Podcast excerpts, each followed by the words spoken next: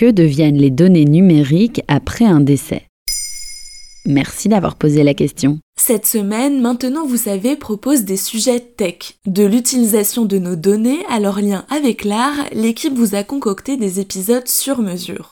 À l'heure de l'omniprésence d'Internet dans nos vies et des réseaux sociaux, l'utilisation de nos données personnelles numériques interroge. Toute personne utilisant Internet en possède des milliers, et la question de leur utilisation après le décès d'une personne devient un enjeu depuis quelques années. Selon des chiffres datant de 2022, environ 8000 utilisateurs de Facebook meurent chaque année dans le monde, d'après la CNIL, la Commission nationale de l'informatique et des libertés. Ces personnes laissent derrière elles un patrimoine numérique, des photos, des vidéos, des publications en ligne, un compte mail, etc. Après un décès, ces données sont-elles toujours disponibles? Si aucune démarche n'a été effectuée au préalable, oui, c'est comme si la personne morte était toujours en vie. Par exemple, les comptes Facebook ou Twitter sont toujours visibles. Les deux réseaux sociaux ont d'ailleurs des politiques similaires concernant la clôture des comptes. Twitter a besoin qu'un proche lui transmette un certificat de décès pour qu'il soit supprimé. Pour Facebook et Instagram, en plus de ce document obligatoire, la personne qui mène les démarches doit fournir un acte de naissance de l'individu décédé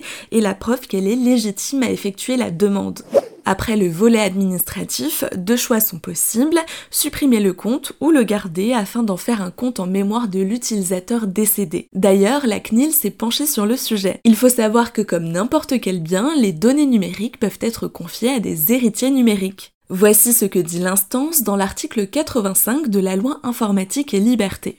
Les héritiers d'une personne décédée justifiant de leur identité peuvent demander au responsable d'un fichier de tenir compte du décès de celle-ci et de procéder à l'actualisation de ces données. Et est-il possible de sécuriser nos données numériques avant notre décès? En effet, c'est une manière de prévoir son testament numérique. La CNIL stipule Toute personne peut définir des directives relatives à la conservation, à l'effacement et à la communication de ces données à caractère personnel après son décès. En revanche, les sites n'ont aucun droit de le faire seul après un décès. La CNIL rappelle aussi que si un individu se dit lésé par l'utilisation faite des données de son proche décédé, il est possible de saisir la justice dans le cas où l'utilisation faite porte atteinte à la mémoire, la réputation ou l'honneur. Des intermédiaires peuvent-ils nous aider à faire ces démarches? Cette question étant assez récente, les entreprises se développent encore.